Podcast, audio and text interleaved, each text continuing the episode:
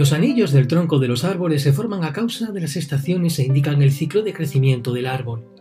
En las estaciones húmedas y lluviosas, justo debajo de la corteza del tronco, se producen grandes vasos de paredes finas. En las estaciones secas, los vasos se hacen más pequeños y sus paredes se engrosan para proteger el agua. Es decir, en las estaciones húmedas se producen anillos anchos y claros y en las secas son estrechos y oscuros. Estos anillos cuentan su historia.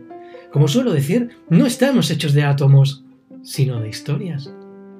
¿Cuál es tu historia? Hay momentos donde, cuando nos sentimos un poco bajos de moral, nos sentimos cansados, cansadas de luchar contra molinos de viento muchas, contra la intolerancia a otras, contra mentiras la mayor parte del tiempo, y aunque luchamos, nos puede, nos desgasta. ¿Qué hacemos? ¿Abandonamos? ¿O mejor contamos nuestros anillos de crecimiento?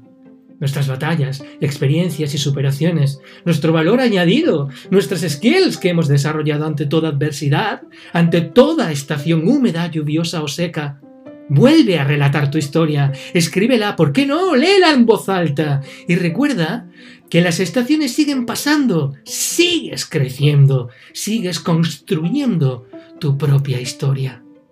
¿Quieres protagonizarla o contemplarla? Alguien dijo una vez que a los 20 años te preocupa lo que la gente piensa de ti. Cuando tienes 40, dejas de preocuparte de lo que piensan pero sabes, cuando llegas a los 60, te das cuenta de que en realidad nadie pensaba en ti. Piensa en ti, en tu historia, en aquella que quieres escribir. Estamos hechos de anillos, de historias, como los árboles. Imagina